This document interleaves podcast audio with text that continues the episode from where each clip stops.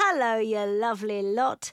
I wanted to take a moment to share an exciting announcement with you all. I will be doing a live show for Happy Mum, Happy Baby at the podcast show in London on the 22nd of May. This will be a live episode of this very podcast featuring me and a very special, soon to be announced guest. Get ready for a candid conversation, unfiltered truths, laughs, invaluable, non judgmental advice, and lived experiences. Dive into the complexities of parenting while juggling work, relationships, and personal growth. And we'll be talking beyond the baby years. As well as the live episode, the show will also include a Q&A with both me and my guest. Tickets go on sale this Friday, the 26th of April at 10am, but anyone who is part of the Happy Mum, Happy Baby newsletter will be getting early access to tickets on Wednesday, the 24th of April at 10am. To sign up to the newsletter and for more information about the event, please head to happymumhappybaby.com forward slash events. I can't wait to see you there. One size fits all seems like a good idea for clothes until you try them on. Same goes for healthcare. That's why United Healthcare offers flexible, budget friendly coverage for medical, vision, dental, and more. Learn more at uh1.com. Ready to pop the question? The jewelers at Bluenile.com have got sparkle down to a science with beautiful lab grown diamonds worthy of your most brilliant moments. Their lab grown diamonds are independently graded and guaranteed identical to natural diamonds, and they're ready to ship to your door. Go to Bluenile.com and use promo code LISTEN to get $50 off your purchase of $500 or more. That's code LISTEN at Bluenile.com for $50 off. Bluenile.com code LISTEN.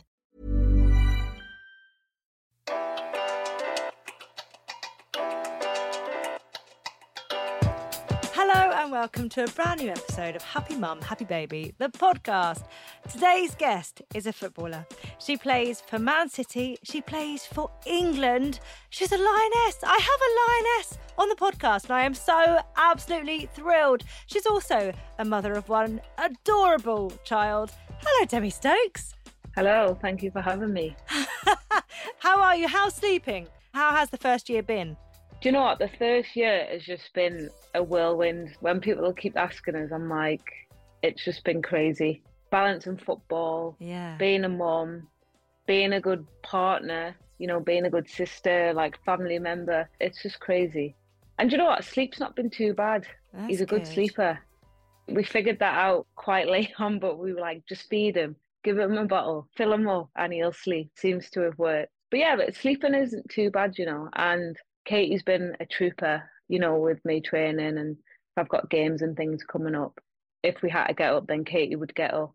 We try and like help each other out as much as we can and try and get a good balance. Even with football, has just been, you know, nothing that I've experienced before. I'm enjoying it. I'm enjoying the journey. Yeah, amazing. Where did you grow up? What was your childhood like? I was actually born in Birmingham. I was there till I was three, and we actually had to move because of domestic violence. And we moved to South Shields. My nan come with my mum, and I've so I've got three brothers, one sister.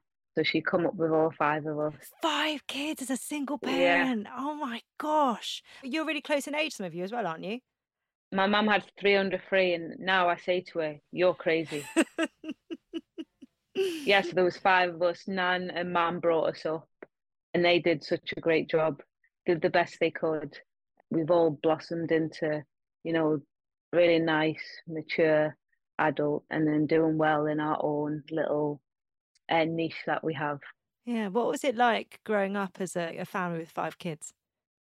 Just crazy all the time. Like I remember when we were younger, me and Whitney, my older sister, we used to wind Reese up all the time. But Reese had patience and he used to look at my mum as if to say, Right, can I kick off now? So my mum would give him the nod. So yeah, me and my sister apparently used to always wind Reese up. And then the younger two, I loved having two younger brothers because I used to like take them to get the haircut. I used to like dressing them. So now I've got Harlan. The boys are funny because they're like, I bet you love loving doing his hair, dressing him. And I say, Yeah, I do. That's like one thing I always make sure he has is good hair when he goes to nursery. Yeah. I love the fact that you've also brought up the chaos. So I've got three boys. Chaos is the word that I use to describe it. And they met their cousin a little while ago, little baby niece, and my niece. And they literally went to bed that night crying over the fact that we weren't going to have any more babies. And I said to them, but it's Oh, chaos, like having three kids already. There's a lot going on. And they were like, but we love the chaos. Bring on more chaos. And I was like, it's Aw. very easy for you guys to say. for you, yeah. Yeah. Or if you can promise you'll be good for the rest of your life, maybe we can have another one. if you can get through the next hour without fighting. Yeah. Oh, well, we can't. Oh, there we go. Having three boys as well, I bet you that's like crazy because obviously we've got Harlan, but we tend to find our friends who have girls, they're very different as well. Yeah. I keep saying Harlan's like a bull in a china shop. At nursery, she said, Oh, we did like a nice sensory and there was lights in a tent and Harlan wouldn't go in it. I said, All right. I said, So Harlan, you won't go in a tent with nice lights and sensory, but what you do want to do when you're at home is sit on your car, stand on it, and you want me to push you with no hands. Like so it is just funny how they are and girls and yeah, they're very different. They are, and it's hard, isn't it? I think I try so hard not to gender stereotype or kind of go, this is what boys do, this is what girls do. But having three boys, you notice the difference when your mates are there and it's all really, really calm because they've got girls who colour. I've got to say, my third boy actually, he loves to sit and colour.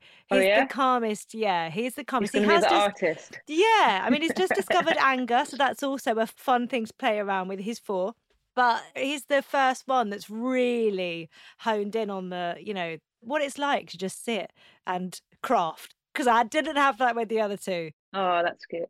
Uh, when you were younger, did you look ahead to the future and think of like your own future with a family and you as a mum? So my mum always said, I always loved kids. She said, Demi, that's all you ever like when there was babies, even how you were with your younger brothers. She said that was just always something you wanted to do Yeah. is be a mum. And you know what? I love looking after people. I love caring for people. So I always think what better way is, you know, to mold your own little human. I'm not saying exactly how you want it because that's not how it works. It's not.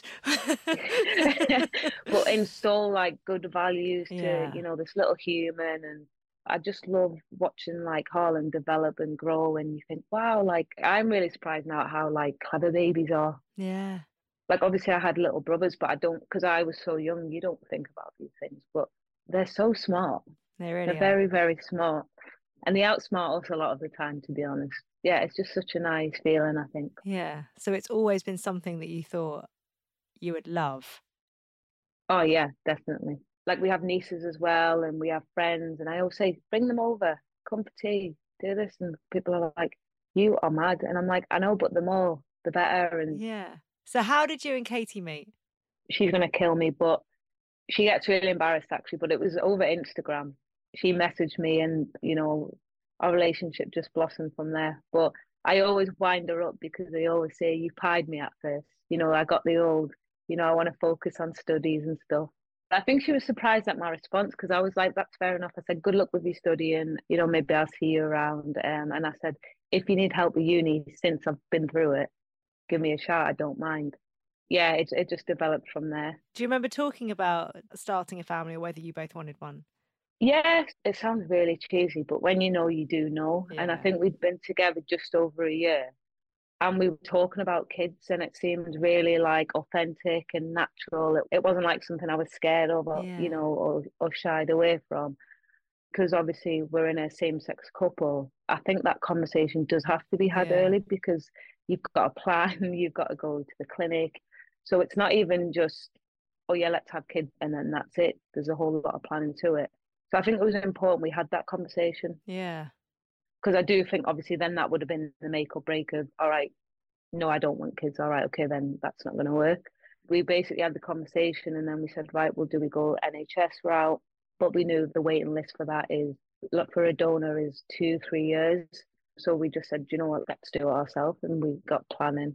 So and I think there's so much together. to think about within that as well, like who's going to carry, whose egg, like you know what sperm are you looking for? Like there's so much to think about within that and plan. Yeah, yeah. And I think naturally because of my career and playing football, Katie said, Look, I'll carry. But then I was like, Are you sure you don't want to put your career on hold? Because at the time she was doing a degree in psychology. And she said, No, that's something I want to do. She had this thing where she was like, By 30, I want to be doing this and this. And I said, Stop putting pressure on yourself because there's enough pressure it is when you're trying to have a baby. So I think we'd been together two years at that point, and we started planning. So we started, um, we joined groups. Once we decided Kate would carry, then it was like, okay, we want the baby to replicate how I look. So then it was like, what do we go for? Jamaican donor? Do we go for a white donor? So there was a lot to think about. And actually, it was such a tough time because I thought I was going to go to the clinic, we were going to get Katie checked, and there was going to be a long list of donors waiting for us to pick. And actually, there wasn't any. Really? Yeah. So we were like, right, okay, what do we do now? So, you know, you can look online. There's a lot of um, like American sites. So we also went on there. And it sounds really awful when you speak about it, but it's almost like you're like trainer shopping or something because you're like, we can have that color eyes and this hair texture. And you actually, again, you think about it too much because then you get a little picture as well online. And you go through them in case going, well, no, I don't like the way his ears are or his eyes. And is that the donor as a baby, that picture? Yeah, so you can see baby pictures. And then if you subscribe again, more yeah. money, you could get an adult picture. Whereas I just was like, look, if you go off my features and then we put that in, then you know we'll be fine. But to be honest, I was like, if I had a pink baby, a green baby put on my doorstep, I'm taking it in, and I wasn't too bothered of how baby was gonna look, you yeah. know. And I said if we used a white donor, I'd be totally fine with that because it's just someone we're gonna love regardless. Yeah. So yeah, that process was just such a whirlwind. And then because I'm Jamaican, we wanted something quite specific and there just wasn't very many. Did you have any friends in same sex couples that had been through it before you? Because I can imagine that there's not a lot of information out there.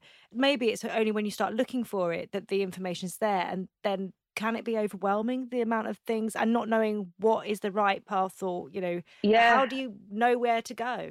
It is overwhelming and i do have like friends who are in same-sex couples who had babies but because of the ethnicity because we wanted something so specific i couldn't really relate to people yeah. or didn't really know where to look at one point i was like katie like i'd be happy if we used a white donor like i really wouldn't be bothered by that i kept telling myself we're very fortunate that we can afford to do this and that's how i kept katie grounded as well because at one point when it, you know, it wasn't working, she'd be like, "Oh, let's just get a puppy," and I'd be like, "You just want a puppy because this is tough."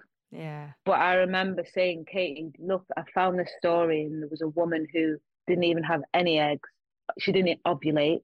She had no donor, and then she was running out of money. And I was like, Katie, this is awful. So we are very fortunate and we're very lucky. So that's how we almost kept going with it. Luckily, COVID hit and the NHS I think passed their donors to private. So it was just random that we, you know, I, I got a phone call. I think I'd just got back from the Olympics, and we got a phone call saying someone's come in, very similar features to Demi, same skin tone, hair texture. Do you want him? And we just said yeah. But it almost made our choice easy because we didn't have a picture, we didn't yeah. get to see anything, and it was almost just like it's going to be our baby and we're going to love it. So it didn't matter. Yeah yeah, it is a tough journey, and I think there needs to be more information and I think more help as well because I always say financially, what if you can't? Yeah. And I just think that's so sad for families to miss out because of financial reasons. One thing you've been great about actually with your teammates, Man City teammates, is you've said to them, ask me questions, ask whatever you want to know. It feels very much like you want them to know what you've been through and also to help know what journey you're on and you know how that might help them in the future yeah absolutely me and katie spoke about this i said you do know when we go through this process we're going to get loads of questions and as well because harlan is going to be a certain ethnicity like even before harlan was even born he had so much pressure it was like is his hair going to be curly? How dark is he going to be? How light is he going to be? We had all these questions, and I mean, I laugh about it, but it's just because people are so intrigued, but I don't think they know how to, you know, say it in the right way. Yeah. And I remember when Harlan was born, we would be out and people were like, "Oh, he's got a good tan." Just just little things like that, and I would laugh about it, and Kate would be like, "Does that bother you?" And I'd just say, "Well, no." Depending on how I'm feeling on the day, sometimes I'm like, "Okay, that's rude." Or again, I, I had this conversation with Kate because I said, and she was like, "Demi, I, I didn't realize that's how you have to think sometimes." And I was like, well, yeah, you're going to have to now because yeah. you're going to get them questions. And because you're white and Harlan is of a darker tone, people are going to look at you funny and say, "Oh, are you his auntie?" And she was like, "Really?" And I was like, "Honestly, Katie, like, unfortunately, that's the world we live in, and that's the things that you will face and we will face Yeah. as a family." Yeah. So after you found your sperm donor, what happened after that? What was the process? Katie basically let her take um like hormonal injections to create the eggs. She was rough for like two weeks. She said it was like having a hangover for two weeks. She didn't feel great.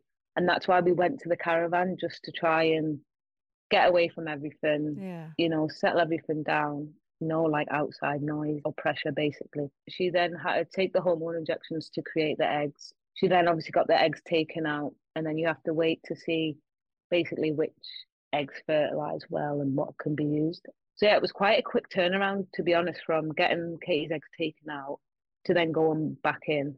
I think it was October or just before we went to the clinic and got the eggs put back in. I remember when the egg got put back in, the waiting just seemed so long. What was it like though, Uh, seeing that dish with that egg, knowing that that could be, you know, when I look back now, like everyone says, oh, it took ages. And I said, I don't think it did because if you think of the process we had to do, you've got to get your egg taken out, you've got to, you know, produce them, and then you've got to go go in and it gets put back in. I think the turnaround once we got it donor was quite quick. right. I remember seeing it on the screen and I always say, it just looks like a little raisin. And I remember the doctor saying, oh, the egg's in here and it was the tiniest, thinnest tube.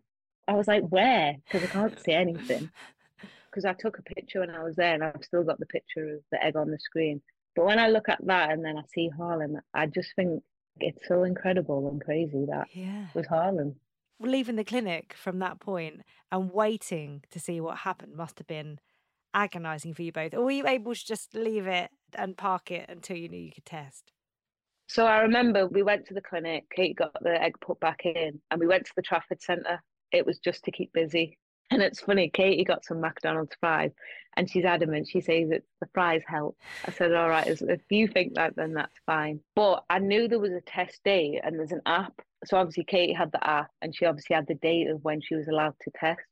She always wanted it to be a surprise for me. So I didn't actually know when the date was coming up, um, nothing of the sort. And I remember I had a game and I went out with some of the girls after for some food. On the Friday and the Saturday, she was hyper, like climbing the walls, like unbelievable. So I thought it must be coming up. But I was planning on going home on that Tuesday and I thought I've got to be careful here because I'm thinking if I say I'm going home and it's a test date, she's not going to be happy. So I said, Oh, I'm thinking about going um, up to my mum's and my sister's on Tuesday. I said, Do you fancy coming? She was like, Yeah, yeah, that's fine. So I thought, Right, perfect. So then I was like, It can only be Sunday or Monday, like that it was happening. So on the Sunday, I went out and then I got a text on Sunday while I was out and she was in a mood. She was like, It's not worth, I'm not pregnant. Like, just this big spiel now. And I was like, Look, just calm down, yeah. just wait, be patient. It was Monday, the test date. And I thought we were being burgled. So the bedroom door flung open. So usually I'm a light sleeper. So Katie moves or gets up, I usually wake up. Yeah. But for whatever reason, I was in this deep sleep. but yeah, I thought we were being burgled. So the door flung open and she was like, Demi, Demi, go and look, go and look. And I was just like, okay, what's going on? Walked into the bathroom half asleep. And she was like, look. I remember just standing there and I, we just looked at each other and I was like, what the hell? So I just couldn't believe it. Once I seen it, I was like, it's really happening. Because also, you would have been living in hope that that would be what was about to be the result. But at the same time, so many things can happen. There are so many variables. Looking at that tiny embryo in that little, you know, how can that possibly be it? Yeah, and that's how I was like throughout like pregnancy and the process. I almost applied it how I do as being an athlete because there was times where Kate was like, "Are you even bothered? Like, are you even excited?" I had to explain it to her. I would be like, "Look, Katie, because pregnancy is so long, and then things can happen, and you can miscarry, like things like that." I was petrified, and I remember I was like, "Right, she's pregnant." So then it was like, "Right, we've ticked that off," and then it was like, "Right, I need to get you to 12 weeks." So then that was my next step. So it was like, "Right, okay, we need to get you to 12 weeks." And then we'll go from there. It was like a step by step, and it was like a thought process. So I had to explain it to Katie, like, I'm so excited because if I went to football and the girls would ask, I'd be like this, like I'd be telling the girls. But with Katie, I almost felt like I couldn't be too excited because I was like, if anything happens, it's me that has to bring you back down to earth and also myself. So I almost try to like stay here, but sometimes. You're almost protecting yourself from whatever might happen. Yeah, yeah. So she would be like, "Are you excited?" And I'd be like, "Katie, like I'm so excited, and I'm sorry if I'm not like expressing it very well, but it's almost like I'm trying to look after both of us." And yeah, once we were pregnant, it was like, right, get you to twelve, and then once we got to twelve, it was like, right, the next one is the twenty week scan. Okay, after that, you can start buying things, and so it was just, I think, being an athlete and playing football, that's how I um I dealt with it. I think. Yeah, that makes total sense. When did you start telling people? We told my family really early and then I told like one or two friends. I mean, if you knew that test was happening on the Monday and you were planning to go and see your family on the Tuesday, that is so difficult to kind of keep it. Yeah. Well, it was weird because my mum was like, Is Katie coming? And I was like, Oh, no, no, she's not.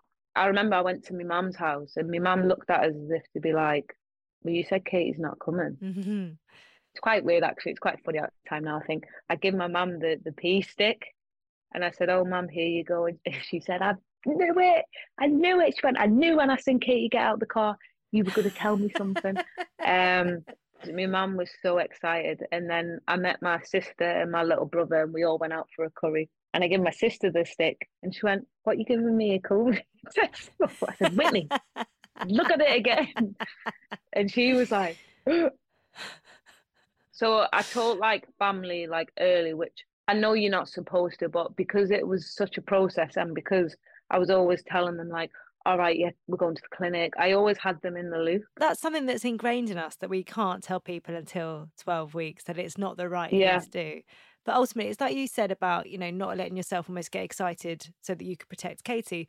I feel like you need those people around you to know the people that you love because if the worst happens, you need someone to be there for you as well. It's like it's almost a dirty secret otherwise. You know, it's like miscarriage is a dirty secret. We just hide Yeah. it. We won't tell anyone because if it happens, it's easier to not talk about and forget. I think as women we do that with a lot of things, and Yeah. I think we have to make ourselves more vulnerable and be more open because nine times out of ten in a room full of women, a lot of them have probably gone through, Yeah. you know, what you have. So yeah, I, th- I think it's so important to try and talk. And I mean, I'm sitting here saying that like I'm the best person at talking. I'm terrible at it, you know. So, but I do think as women we can be better to. I think help each other as well, Yeah. each other up and say, actually, yeah, I went through that. Or I think it'll just spark so many more conversations and we'll learn a lot more about ourselves as, as women and Mm. how to just deal with things. Again, you don't think of these things, but I remember seeing, I can't remember the name of the celebrity, but there was a celebrity who had a baby and she had um, preeclampsia. Never heard of it. And I read the story and I remember sitting on the sofa and I, I don't get emotional, but wow, I was like, that's awful. I was like, imagine going through that. Well, we went through that. You know, little things like that. I just think it's so important to share your story, which is why I'm quite open to come on podcast to Yeah. talk about things because you probably are helping a lot more people than you think. Yeah, and something like preeclampsia, I think it's on the whole, I would say, something that you mostly only hear about when you are pregnant. So it's something that if you knew more about it, like in the same way of starting to try for a baby in a same sex couple, you know, that knowledge almost has to be out there before you get to that point. I feel like the information's almost too late when Yeah. you get it or you hear about it or you're in the situation. And I, like our situation would have been like so much better if we were given more like advice or here's the signs for preeclampsia or, you know, if this happens. It was all just too late. And I was like, Yeah. but why isn't there more information? Because I wouldn't have known anything about it if I didn't read read this story. So Katie I used to work for the NHS. So she's very in tune with her body. She's Yeah. very good at, you know, reading signs for things. And she had really high blood pressure. So she was like, I'm gonna go and get checked. And I was cooking tea. I said, Do you want me to come? She said, No, no, you stay, you sort tea, I'll be back. Well, for weeks I kept saying, Pack your baby bag, pack your bag. Yeah, yeah, yeah, yeah. Anyway, get the phone call, not allowed home, blood pressure won't come down. So I said, Right, well, what needs to happen? She was like, Right, I need the baby bag and I need a bag. So went up there, took the bag. And the nurse said, Where's your bag? I said, which means we're not due for another few weeks. No, no, we need to get the baby out. So when I got there, I said, right, okay. So I said, I'm going to have to go back home. Katie hadn't eaten by this point. So I come back home, got a tea, packed my bag, and went up there. And it just went from like zero to 100. Like they couldn't get her blood pressure down, and they said, you know, we're worried in case she has a seizure. So I was like, right, okay. Was she 34 weeks pregnant at this point? Uh, yeah. So I was like, oh. and then in the morning, next thing I knew, there was like 10 people in the room and they were saying, get the baby out. And then it was Katie's the concern, not the baby. And I was like, what is going on? So Katie's now upset because they're obviously saying, you know, Katie's the concern and not the baby in this. It makes me feel really sad when I say it, but in my head, I was sat there thinking, how do I weigh this up? I was like, well, I need Katie here because if anything happens to the baby, we can go again, we can try again. So I was like, I need Katie here. It was almost like I was deciding between the baby and Katie because I was hearing these comments. I just remember it from, you know, zero to 100. And I was trying to listen to everyone and logically, because I was thinking, I'm going to have to decide if Katie, you know, too upset and whatnot. So after it all happened, she went, I'm not getting a C section. I'm not. I'm not getting one. Don't want one. And I was just like, unfortunately, Katie, you might not have listened to anything that they've said, but you are getting one and you need to and you have to. Because at this point, we didn't have time on our side because of the preeclampsia. Yeah. So she's like, I'm not getting one. And then I think I think different again because of being an athlete, but Katie was just adamant she didn't want to see a section. She didn't want this scar. And I said, Hey, I said, what's wrong with the scar? I said, I've got one on my stomach. So you'll have one and I'll have one. So that's fair. Yeah. So I try to, you know, like make it a bit of a joke. So she ended up having to have a C section. After the C section, I was like, brilliant, like we're out the woods, fine. And they were like, oh yeah, Katie didn't bleed a lot, and now we just have to monitor her. Like if anything's going to happen because of preeclampsia, it's now. So I was like, what is going on? So Katie was in one room. Harlan had to be taken up to the NICU ward. It was just crazy once he was here because she wanted to breastfeed as well. So then I was asking, get milk, take it up in a syringe, give it in the syringe, come back down. So yeah, from the day he was born, it was just crazy. Yeah.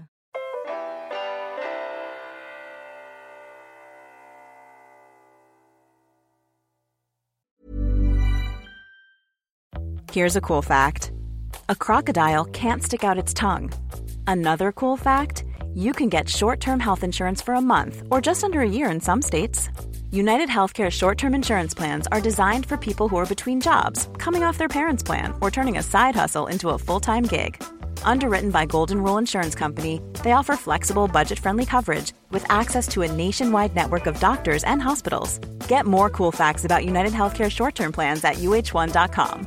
Ready to pop the question? The jewelers at BlueNile.com have got sparkle down to a science with beautiful lab grown diamonds worthy of your most brilliant moments. Their lab grown diamonds are independently graded and guaranteed identical to natural diamonds, and they're ready to ship to your door. Go to Bluenile.com and use promo code LISTEN to get $50 off your purchase of $500 or more. That's code LISTEN at Bluenile.com for $50 off. Bluenile.com code LISTEN. How long was it until everyone could come home? I think it was a week, but it, Katie struggled in there because obviously she had the C section. They say you're not allowed to lift, you're not allowed to move. And she said, You're making this a lot harder for me. She said, Let me go home or you let my partner stay so she can help. Yeah. They wouldn't allow it. So you're hearing noises of the hospital beds, Yeah. the nurses are in and out. So she was like, I'm not sleeping. And then it was like, Well, Harlan needs feeding, but you're saying I can't let him, like, I can't pick him up. She was like, So you're actually making this more difficult Yeah. when I do have a supportive partner at home who wants to help, who wants to be here. You're not allowing it. Mm, that's really tough. Well, actually, one thing I am going to go back a little bit because let's talk about finding out the gender of your baby. I mean, I just want to know how this happened. So, obviously, you shared a little video of you popping a Yeah. little popper thing, and it's all pink. At what point in the pregnancy was this, and where did this information come from? So we were, I think, 16 weeks pregnant, and we we were impatient. So we went and got an early scan. We said to the guys at the clinic, we said, look, don't tell us the gender. Can you put it in like the balloon because we want to do a reveal or whatever. But as well, this reveal, I was like, I don't want everyone to be there. Like I was like, I just want this moment to be me and you. Like Yeah. we've waited so long. So I'm quite glad that I said that because I was like, imagine we did this big party and had everyone there and we, you know. But yeah, I remember I think it was Christmas Eve. I think we popped it. So we were like amazing. It created such a pink mess. The mess. Oh, I did not realize I had pink on the ceiling. it was on the fridge. Like weeks later, I was like looking in the top of the cupboard and it was in the cupboard. I was like, it literally went everywhere. But I was like, whatever. For for someone that has OCD at, at that time, I was like, oh, don't worry about it. but it did kill me. so yeah, I was like, oh, amazing, we're having a girl. You know, my family got excited. We were excited. We got the room done. You know, we got room painted, everything. Dresses were bought. There was dresses, there was pink things. We had a lot of like neutral colours as well, luckily. Oh yeah, we had the 20 week scan. I was at training. I said to Katie, Do you want me to come? She said, No, no, we'll we'll be fine. So she went by herself. Well, I had a missed call. I had two missed calls. Well, my heart sank because uh, Katie never rings more than once if it's, you know, unless it's an emergency. So I had missed calls and the signal was not very good at City either. So I was like, right, okay. So I rang her and she's sobbing. So I was like, what's going on? I was like, Katie, what is the matter? And she was going, and I said, what's wrong? I said, right. She said, guess. I said, what? And she, I said, we're having twins. She was like, no. And I said, right, is the baby healthy? Is the baby all right? She said, yeah, yeah. I said, right, okay, what's going on? She went, we're having a boy. I went, all right, okay. I said, brilliant, like amazing. And she was like, does anything ever bother you? And I was like, well, yeah, but the baby's healthy. We're having a boy now. So she just was like, you're so annoying. Like, You're taking it in a, such a laid back way. It's fine. It's fine. so then I went out to train and I was like, girls, you'll never guess what. So I told them, like, oh my God, they're like, no way, like, only that could happen to you. And I was like, well, what does that mean? And they were like, well, because you're so laid back, like, it's all right. Like, you know, that's what we mean. So I was like, right, okay. So I come home. Kate was in the biggest mood. She was still upset. But then I was like, I get it from her point of view because she's carrying, she's connected to the baby. We had names as well, like girls' names. So I was like, I get it from her point of view. So I said, right, get your coat on, we're going out. She went, where are we going? I said, we're going to the Trafford Centre. So we went to the Trafford Centre and we went to Zara and we bought some boy clothes. So once we'd bought boy clothes, then I think she was a bit like, all right, okay, coming round to it. Again, I just was like, look, Katie, the baby's healthy. Like, and like I say, I always try and relate to other people. yeah. And so many like friends who have gone through like terrible things of losing babies and people miscarry. So that again, that's how I then brought us back to like Yeah. our reality almost. If I'm honest, I was so excited we were having a girl. And it sounds awful, but I had this daunting feeling and I was like, we're having a girl and I'm gonna have to prepare her for this world. So we're gonna have to create a warrior Katie. And she was like, What are you on about? And I was like, you know, girls are like vulnerable. But again, I said I shouldn't be saying girls are more vulnerable because you know, kids are kids and Yeah. any kids are vulnerable.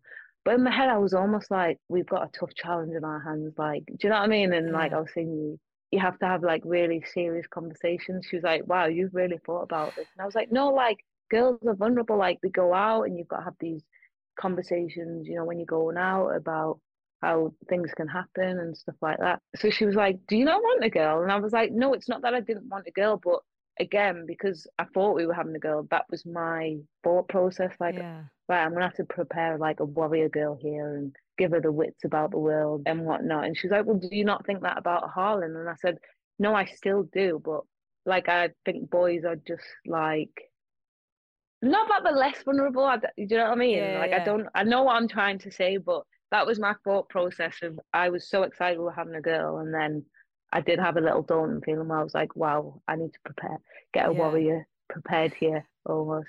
I can understand Katie's reaction in some way.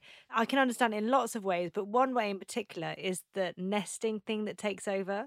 Yeah, And feeling like you're almost prepared in whatever way. You've made steps to be prepared. I know gender doesn't change what you've already prepared, but it does because in your mind, you know where you're going, and then all of a sudden there's a shift that's out of your control. Oh yeah, definitely. I totally got it from like Katie's point of view. And I always try and do that. I think I always think, all right, well, in this moment, why is she feeling like that? And equally, Katie's not been an athlete. So yeah. when things do change, a lot of people don't like change. As athletes, we're used to things, times of changing, or your games cancelled, or you know, think yeah. your schedules changes all the time. So again, I think that helps me as well. But I always try and think if I was pregnant, if I'm heavily pregnant, what would I want and what would I need from Katie at that point? Mm. During the birth, so afterwards, once everyone was okay, although you obviously worried about Katie and preeclampsia at that point, can you remember having Harlan and having a moment with him, that realization of this is a new chapter? Because she had the C section, obviously, Katie was on the table. I had to go and cut the cord. The nurse said, if he cries, that's good news because his lungs are fully formed because he was premature. If he doesn't, we're going to have to rush him off. So that was the next thing I was like, and I remember someone went, Oh, he's out it was just silent. So me and Kate looked at each other and I thought, you know, kind of thing. And then another nurse was like, he's not out yet, like, don't worry. And I remember I heard the crying, that was a relief. So I was like, that was another thing. But I actually got to have a moment with Harlan as soon as he was born because I got to cut the cord. Yeah. I just was staring at him because I just was like, how, like, on the screen, what a little raisin, he's finally here. And I just stared at him and then I took him over to Katie. Yeah, it's just the best thing. Like when people say, "Oh, wait till you have kids, it's the best thing," and you think, "Oh yeah, yeah," but it really is and There's no way to describe it until you're in that moment. Mm. What was it like when you finally got to leave hospital? I remember I was so excited. So I'd been training. I knew we were allowed to come home. So then I went up to the hospital, but they were like, "Oh, you can go out whatever time," and I was thinking, "Well, we're not because you've got to sit and wait, and yeah. the process is long." But I remember I, before I went to the hospital, I come home and I blitzed the house. I already had like the crib in the corner. I had um, all the little like baskets for the nappies, the wipes. like I just had everything ready because I was so excited. So I remember we left the hospital. I think it was quite late. I think it might have been about eight o'clock at night. And I had set the car seat up. I set that up we got him in. And then I remember we just come in the house and he was wrapped up in his um, blanket and we just placed him on the sofa. And then I was like, well, what do we do now with this little human? We've just been sent home with like no guidance really, because even when we were in hospital, depending on what ward you're on, some people like, feed him every three hours, you need to do this, don't bath him till this, don't do that. And then we just got home and then I was like, all right, well, where's all the noise? Where's everyone's opinions now? Like, what do we do? So then it was, all right, we need to figure this little human now. I had younger brothers and stuff, but I can't remember like what I did or what you do or and then when it's your own it's very different as well. Yeah. So I think even like feeding times we were like trying to figure that out. And sometimes we would sit and wait till twelve o'clock to feed him because we were like, right, he's had that feed at that time where we were like, actually why don't we just go to sleep and get up? So it was just like it's like all that you try and like yeah. figure out as well. It's a whole new way of existing. Oh, yeah. You just don't survive months. and you had two weeks at home and then you had to go yeah. off for six weeks for the Euros. Yeah. I know you knew it was coming, but how did you feel leaving, knowing that you were going to be away for that length of time? I remember I kept saying to Katie, I needed Harlan to come early because I was like, the earlier he comes, selfishly, the better it was. Yeah. If he had come on his actual due date, I would have been in like mid tournament, and in my head, I was like, would I have to leave? Like, so all that was coming in my mind. And when he come early and we were home, I was like, this is perfect almost because I was like, I get the two weeks. But then I almost made it harder because then I just had to go. Yeah. I just had to go. And then Katie was like, well, now I'm by myself and you've been a massive help. What do I do? And again, I panicked because I was like, she's on her own. I'm away, you know, because postnatal depression is massive that was then my next thing I was worrying about. So I was like, you know, if you have any doubts or you're feeling, you know, overwhelmed or anything, I was like, you ring me and I'm coming home. Like, there's no questions asked. And it's only now where she's truthful with me and she was like, I did find it hard, yeah. but she was like, I wanted you to be there, but I wanted to be there for you. So it was almost two weeks at home as well. You'd have seen like the rawness, the messiness, you know, all of that stuff that comes with it. I think so often when we go yeah. and see newborns, it's a case of, oh, it's a lovely cuddly time and then we leave. And actually, we don't see the mess that's behind all of that. Yeah, because that's what I said even as well. I said, if you're not ready for visitors, like you need to just say, but because it's just such a nice time in your life, you want your loved ones there. You Yeah. you want them to be there and see. Uh, Katie's only like truthful like now, where she said, I probably should have asked for help more, but I knew that because that's why I think I was stressing a little bit. Like, Katie, like, are you all right? Or and again, I don't even know if it's a thing, but Harlan had colic where he did the screaming from like six at night, two, three hours, and Kate was like, it's relentless. It's like someone's screaming right in your face. Yeah. So then, like, she had that, and then I'd be like, "Have you ate?" No, I've not ate all day, and I'd be like, Kate, you need to eat because if you're not hundred percent, how can you give yourself, you know, fully to Harlan?" Um, and that's a bit dramatic because you do get through it, but all those things are still important. Like I kept saying to her, "Yes, you're a mum now, but you're still Katie, so Yeah. treat yourself as Katie as well as a mum." I think a lot of women struggle to do that Mm. it's only now where she's like, actually, I did struggle, and if I do go through it again and I do need help, she was like, I will ask for more help. Loads of people saying, let me know if you need this, or you know, we can take Harlan, or if you just want to go and get a bath. Like there was lots of people saying, you know, I'll come and help you, but I think when you're a first time mum, you just think this is normal and Yeah. this is how it is. Yeah. Because I say all those things to a lot of people. I know that I've had a lot of people say those things to me. I would never take them up. You know what I mean? It's just that thing of, whereas I know that when you're offering, I mean it sincerely, you know, and I know the people offering to help me would have meant it sincerely. But it feels Yeah, like I such a I- I- leap to kind of go, yeah, please just come and hold my baby so I can shower or do something that's for me. Yeah, and again, like I was saying, it'll be really interesting when I carry, and will I feel the same or will it be so different because Katie's gone through it and she's like, no, Demi, like you are going to take a bath and um, I'm taking the baby, or let so and so take the baby. So I don't know if I'll be the same. Will I be different because I've seen Katie go through it? Yeah. I don't know, but I just think until you're in that baby bubble, it's hard. Yeah. Is that the plan for you to carry next time?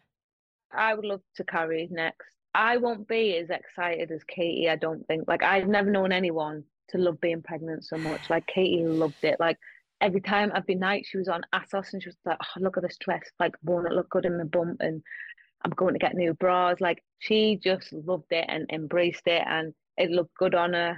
But I said, I don't think I'm gonna be like that. What do you think he will be like? I mean, I'm definitely just probably going to be in like big baggy joggers and like t-shirts. I ain't wearing these nice cute dresses to show my bump off. And then I keep saying, and I'm still going to work out. And she'd be like, let's see if you work out because the tiredness of being pregnant hits you. And I'm like, Mm. no, I'm still going to be going to the gym. Still going to be doing this. also, as an athlete, you're so in tune with your body. So having it go through something completely different to what it's used to going through might be just completely fascinating to you as well. yeah, I think I definitely will. But but even when Katie was pregnant, I was like just watching a baby grow inside Katie, and then Harlan's kicking, and then you've seen like the ripples on her like stomach when they move and when they roll. I was like, women are incredible. Like what your body goes through, and then how it just recovers, and how people do it five times and more Yeah. is crazy to me. So obviously, I've had friends and cousins and aunties and uncles. They've had kids, and you think, oh yeah, like the pregnant, like yeah, congrats. But I think to see it firsthand, the journey, and I think even more so because of we went through IVF. Yeah. I just was like, I was like, wow, that's so cool. Yeah. If you could write a letter on motherhood, who would it be to and what would you say? I'd probably write it to Harlan, and I would just say that I'll always have patience with him. I'll always love him because that's just what kids want first and foremost. That's just what they want, and I'll always give him my time. He'll always have my time. I love that. We finished the podcast with you completing three sentences. The first one is being a mum means. You're always tired, but you're the most happiest. Since having a child, I, Don't worry about things that don't matter anymore. and I'm happy when. I'm with little Bubbles and Katie. I love these called bubbles. So cute. Yeah, it's it just randomly come about because Katie used to call him Bubbles Boo Boo, And then I was like, actually, I quite like bubbles. So now I just call him bubbles. And then now everyone calls him bubbles. Like my mum was like, how's bubbles today? Whitney's like, how's bubbles? And like the girls are like, how's bubbles? so it's just, he's like a little barrel because that's what we used to call him, a little barrel, because he just eats all the time and he's stocky. Yeah. That's where it come about. I love that so much. Demi, thank you so much. I've loved this. I love you. your mind. I absolutely love it. I love the logic, the way that it's pragmatic. I love the fact that you soak up other people's stories and that you're able to help those sort of manage whatever you're going through. You're fascinating. But weirdly, really excited about your future, your future family life, your future career life. Yeah, I'm blown away by you. Thank you so much. thank you for having me. I've enjoyed sharing my story. So thank you for giving me that platform. Thank you very much.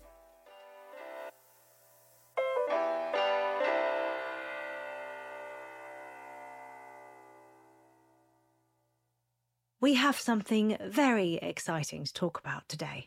Happy mum, happy baby. Well, we are expanding. We're only releasing our very first record. Yes, Move Over McFly, Move Over Tom Fletcher. It's all about Happy Mum, Happy Baby. We're going into music, people.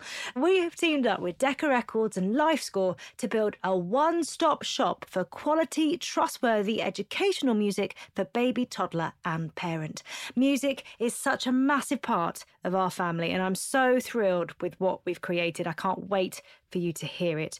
Now, it's worth saying that all the sounds on the album they are played by real instruments and they feature real nature sounds. There is nothing processed, it is all organic. And all of the music aims to be enjoyable listening experience for both the child and the parent.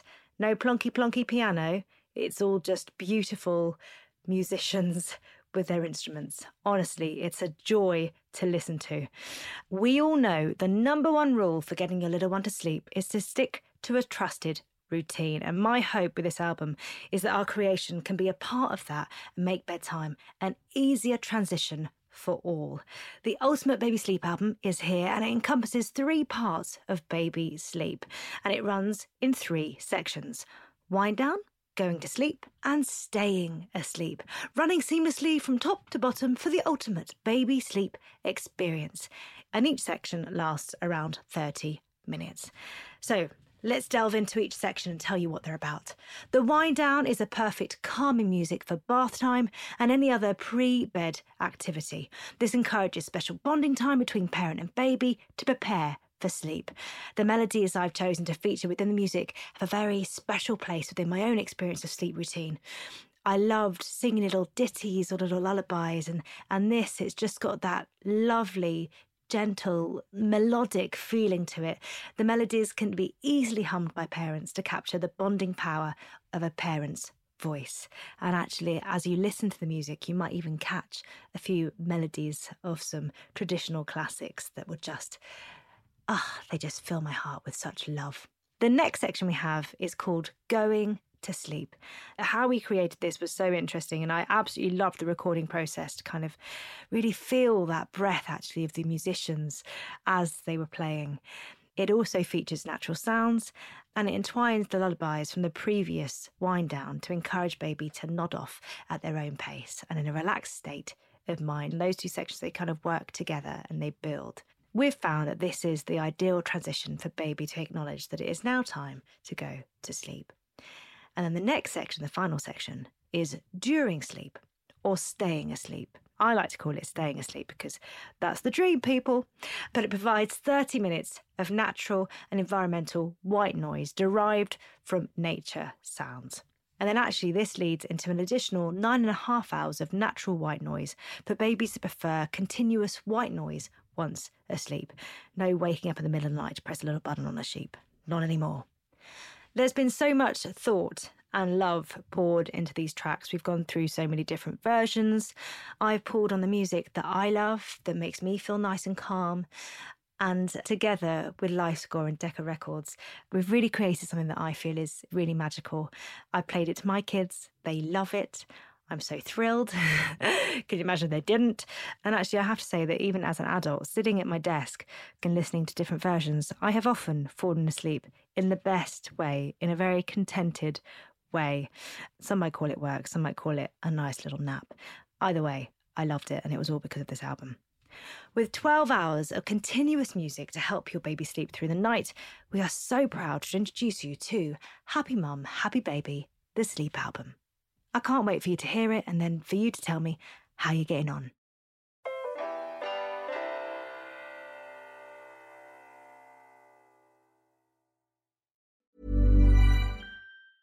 Small details are big surfaces, tight corners are odd shapes, flat, rounded, textured, or tall. Whatever your next project, there's a spray paint pattern that's just right. Because Rust new Custom Spray 5 and 1 gives you control with five different spray patterns.